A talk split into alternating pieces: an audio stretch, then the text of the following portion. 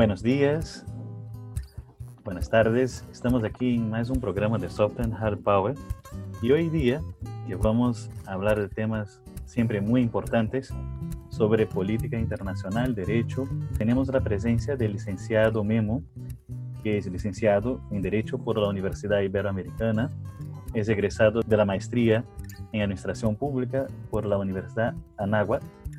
Tiene muchísimo tiempo de experiencia, exactamente 16 años en la administración pública, en varios organismos del Estado, entre ellos la Cámara de Diputados, la Cámara de Senadores y la Secretaría de Gobernación a nivel federal y a nivel estatal, el gobierno del Estado de Nueva León, el gobierno de, estatal de Veracruz, Oaxaca y Puebla. Bueno, es un estudioso de los aparatos del poder y cómo esto influye en las personas que detienen el poder. Memo, bienvenido al programa.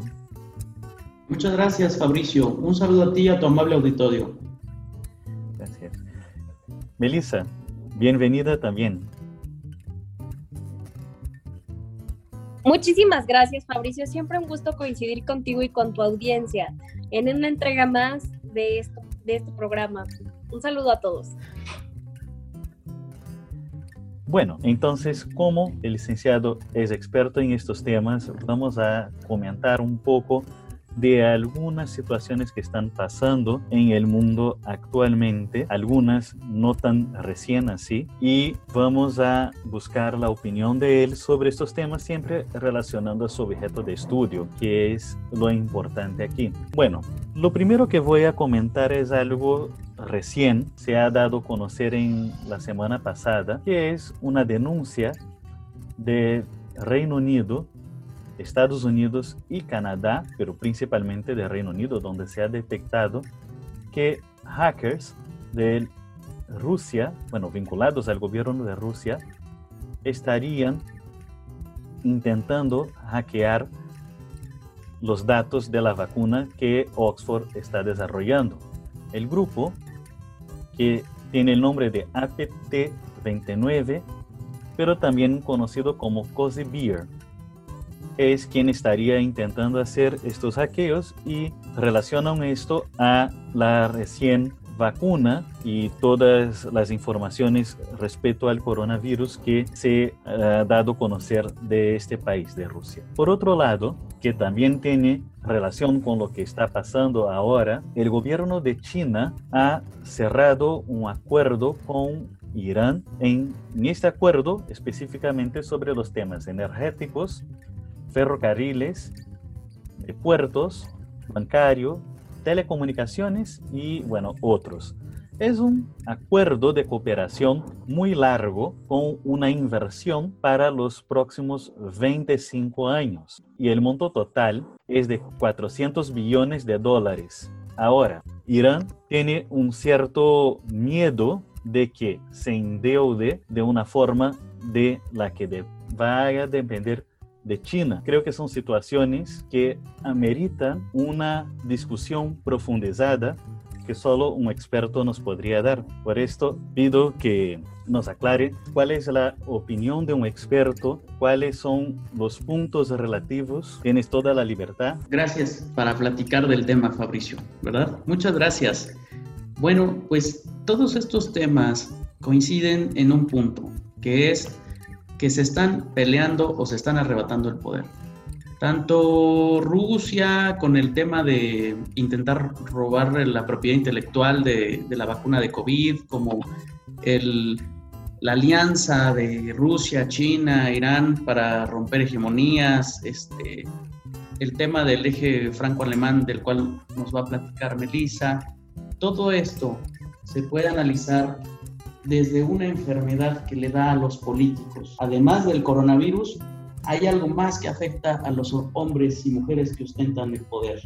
Eh, pues como bien dijiste, Fabricio, en estos tiempos de pandemia, las enfermedades han cobrado mayor relevancia. Además del coronavirus, los políticos, la gente que ostenta cargo público, es susceptible de contraer una enfermedad muy particular de la cual casi no se sabe. Nadie habla con precisión el tema, sin embargo, ahorita en la charla nos vamos a adentrar en ella y estoy seguro que muchas personas se han dado cuenta o han sentido los efectos de esta enfermedad. Como si se tratara de, combinaciones de fórmulas químicas, de combinaciones de palabras, eh, a la hora de juntar estas, surgen ciertas explosiones que nos dan nuevas definiciones. Y llegamos a la conclusión de que el ego y el poder se juntan y provocan lo que se llama síndrome de Ubris. Al combinarlos tenemos este síndrome de Ubris que se escribe H-U-B-R-I-S. Anótenla por favor en su mente y acuérdense bien, esto es el resultado de mezclar ego con poder. Es una enfermedad que ataca a los políticos. Poco se conoce de ella, pero ha comenzado a estudiarse por psiquiatras reconocidos y ellos llegan a la conclusión de que afecta al cerebro ante esta exposición prolongada de círculos de poder. El síndrome de Ubris, más detallado, es este, que cuando el poder se gana, la empatía se pierde por medio de la arrogancia. Es un concepto griego que en español puede traducirse como desmesura cuando se ostenta el poder. Hay un científico de nombre David Owen que acuña por primera vez el término síndrome de Ubris para describir a los que creen que están llamados a realizar grandes obras, son incapaces de escuchar, son intolerantes a la crítica. Y para Owen, este síndrome de Ubris está indisolublemente unido al poder y alimentado por el éxito. Es un efecto del peso del cargo que muchas personas no lo saben manejar y se les nota en sus conductas. No todos los que ascienden al poder se portan igual, hay unos más humildes, y, este, y reconocen estos cambios y lo corrigen. Pero esto podría ser eh, efecto, este síndrome de Ubris, relacionado con las personas que nos gobiernan. Eh, si quieres, más adelante podemos platicar algunos síntomas para analizar las personas que sufren este síndrome creo que muchos de los políticos tienen este síndrome, ¿no? Y bueno, también la cuestión que siempre se ha comentado de los políticos y de los líderes en general, la relación que ellos tienen o que deberían tener con la verdad y el cambio muchas veces de opiniones en algunos temas. Ahora, lo de China es importante por causa de todo lo que está pasando, bueno, del coronavirus, de una política que ya había tomado antes y también relacionado a la forma como China y Estados Unidos se están tratando. Y por otro lado Trump que siempre ha tenido una relación particular con los mexicanos en especial ha recibido al presidente mexicano que se conoce por la, sigla ANLO o López Obrador y como hemos hablado en el episodio anterior fue una visita un poco distinta de lo que se imaginaba. Incluso recién Donald Trump ha tomado una foto en su Instagram con unos productos mexicanos, bueno, productos que los latinos en, en Estados Unidos aprecian Esto porque el dueño de la empresa parece que se había acercado a Donald Trump a raíz de la visita de López Obrador. Entonces, la empresa, solo por si acaso, se llama Goya. ¿Crees que está de alguna forma relacionado el tema. ¿Cómo ves la, la, relación de estos personajes con el síndrome que nos comenta? Bien, eh, bueno, respecto a López Obrador y al presidente Trump, ellos tienen personalidades fuertes, pueden estar susceptibles a este síndrome, son personas que, que ejercen el poder, pues naciones importantes. Trump, con la personalidad que nosotros conocemos, eh, invita al presidente a firmar este, una declaración conjunta por el inicio del Tratado de Libre Comercio. Yo vi que sus equipos fueron muy cuidadosos para juntar a dos personalidades como ellos. Y me parece que la reunión fue del tipo cosmética, fue una reunión descafeinada, con decirte que evitaron tratar, evitaron, perdón, eh, realizar el tradicional apretón de manos, que esto también es un símbolo de poder, y este, lo anunciaron como un festejo. Trump destacó que los mexicanos somos gente fantástica y muy trabajadora. Eh, eso resulta increíble por las otras declaraciones contradictorias que ha hecho. Me parece extraño que el presidente López Obrador esté dispuesto a ejecutar la agenda de Trump porque sabemos que fue una reunión de carácter electoral. Eh, estaba muy contento por el resultado de la visita eh, porque Trump no lo insultó, sin darse cuenta que el miércoles eh, por la noche, mientras se celebraba esto, pues ya se aprovechó para hacer ciertos comentarios de la molestia que generó esta visita. El tema es demasiado amplio. Generalmente el poder no está en manos del más capaz, pero sin embargo quien lo ostenta sí lo cree quien padece el síndrome de Uris es prepotente, tiene ideas fijas, preconcebidas, rechaza posturas que no sean afines a sus ideas y es incapaz de cambiar la conducta. Tiene ego desmedido porque en mentes débiles las responsabilidades acaban afectando. Entonces, por ejemplo, las personas que nos escuchan pueden pensar en estas figuras públicas que eh, tienen fama política en este ámbito internacional y podremos darnos cuenta que si tienen desaire por los demás, un orgullo desmedido, exceso de confianza, son impulsivos o imprudentes, falta de atención en los detalles, se creen insustituibles, eh, tienen este alejamiento de la realidad, entonces temo decir que si las respuestas a estos planteamientos son afirmativas, estos personajes pueden estar infectados por el síndrome de Ubris. El síndrome de Ubris es un trastorno psiquiátrico eh, que nos lleva a la falta de humildad, a la falta de, empatía. Pero a diferencia, por ejemplo, del coronavirus, los médicos nunca podrán curar este síndrome de Ubris, porque es un trastorno pasajero de la posesión del poder y basta que se pierda el poder para que se cure.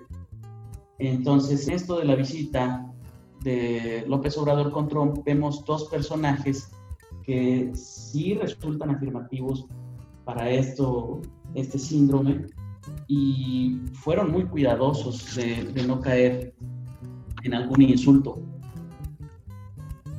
E inclusive Trump dijo, fui tan disciplinado en la visita que ni siquiera hablé del muro. Y entonces no se hablaron de temas importantes como la migración, como las personas de, que cruzan la frontera, indocumentados, conocidos como dreamers, como soñadores. No se tocaron temas importantes. Fue una reunión entonces eh, que a, muchos les puede parecer sin sentido. Al parecer, la verdad, lo que más tenía esta reunión era un mensaje a la comunidad, cada uno a la comunidad que atiende. ¿no? En el caso de Trump, la, su relación con los latinos en Estados Unidos no es la mejor que se podría esperar y de López Obrador, él también estaba haciendo ese discurso a sus electores. Entonces, Mientras López Obrador hacía su discurso a sus electores, Trump hacía justo su discurso a quien no eran sus electores. Entonces, es un momento importante en este caso, ¿no? Y solo dando un otro dato, ya que estamos hablando de, de Latinoamérica, hay un otro personaje también en Latinoamérica muy conocido, que es el señor Nicolás Maduro. Y él viene solicitando al banco en Inglaterra que libere el oro que él tiene guardado en este banco. Bueno, la verdad no es el dinero de Nicolás Maduro, sino el gobierno de Venezuela. Y él primero había propuesto a Guaidó, a Juan Guaidó, que los dos solicitaran este oro al banco, pero pareciera que Guaidó no ha aceptado. Y entonces cuando Nicolás Maduro solicita esto al banco, el banco solicita que sea realizado por Guaidó. Y esto se sustenta en la decisión de, del Tribunal Superior de Justicia de Inglaterra que ha ratificado el entendimiento de que Juan Guaidó es el presidente de Venezuela en este momento. Y el juez que ha decidido esto se llama Nigel Tier y ha mencionado que se reconoce de manera inequívoca a Guaidó como presidente de Venezuela, lo que necesariamente implica que ya no se reconoce a Nicolás Maduro como presidente. Bueno, antes estábamos hablando de presidentes que tienen problemas de popularidad de alguna forma. Trump tiene problemas de popularidad en cierto sector de Estados Unidos. López Obrador, bueno, ustedes pueden decir mucho mejor que yo, tiene una opinión dividida entre el pueblo mexicano. Y el caso de Nicolás Maduro y Guaidó es más fuerte todavía. Sin embargo, Nicolás Maduro tiene el apoyo de los militares y pareciera que no va a haber una conversación seria entre los dos. Lo que no voy a discutir si quién tiene la razón. ¿Tú crees que hay alguna similitud en los actos de estos personajes que hemos mencionado? Me ha dado la impresión que los que algunos llaman de dictador, no estoy afirmando que nadie sea dictador, siempre tienen la impresión de que ellos están haciendo algo por un bien más elevado, lo que me parece relacionado con lo que has comentado. No sé si estoy yendo por un buen camino, me comentas. Y bueno, eh, muchas personas se sienten llamadas hasta por Dios para lograr hacer algo grande, ¿no? Y en este tema de Nicolás Maduro también encontramos su similitud. Mira, en, en las patologías del poder se identifica a este como una de las tres necesidades básicas del ser humano. Las voy a mencionar brevemente. La primera es la necesidad de subsistencia, donde entran la salud y la alimentación. La segunda es la protección, donde entran sistemas de seguridad, protección, vivienda. Y el poder está en la tercera necesidad básica del ser humano, que es la de la fe. Ahí está la familia, las amistades, la privacidad. Aquí está la necesidad de poder. Entonces, si te fijas, es muy importante para, para una persona con un cargo alto que se le reconozca. Te voy a platicar un poquito de los síntomas de este síndrome de Uris para ver si hay similitudes en estos líderes políticos. Voy a mencionar algunos, por ejemplo, tendencia para realizar acciones para autoglorificarse y ensalzar y mejorar su propia imagen. Propensión narcisista de ver el mundo como un escenario eh, de ejercicio del poder y buscar la gloria, excesiva confianza en su propio juicio y desprecio por los demás, autoconfianza, autoconfianza exagerada, tendencia a la omnipotencia, pérdida de contacto con la realidad, tendencia a hablar a sí mismo en tercera persona o este, usar esta forma de decir nosotros. ¿no? Eh, impulsividad, eh, convencimiento de la rectitud moral de sus, de sus propuestas, y, ignorando inclusive el costo que lleva eso. Entonces, este, con todo esto que platicamos, tú te puedes dar cuenta si realmente están afectados o no estos líderes políticos que. Perfecto. Es bueno. Sí, eh, hay algunas cosas que, verificar. Por último, ya Melissa también puede comentar si desea. No es algo realmente recién, por así decir, porque es desde el año pasado.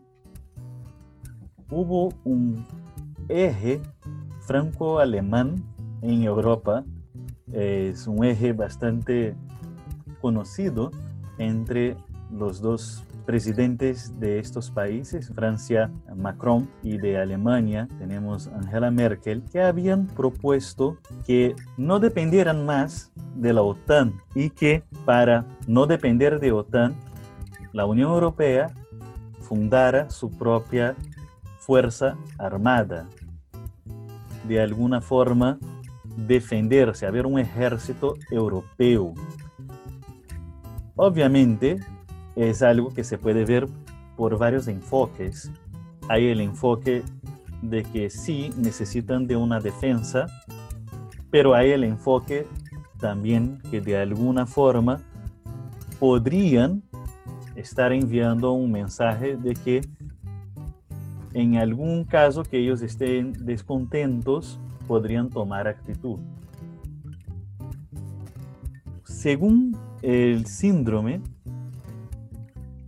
eh, no sé, me comenta desde la mejor forma, eres el experto, si la forma de ver de necesidad de defenderse del otro sería una de las características, es decir, una percepción de que todos son enemigos y que solamente hay algunos amigos y con estos amigos hay que juntarse y defenderse de los enemigos que pueden incluso no, no, visualizarse de manera tan clara la existencia de estos enemigos.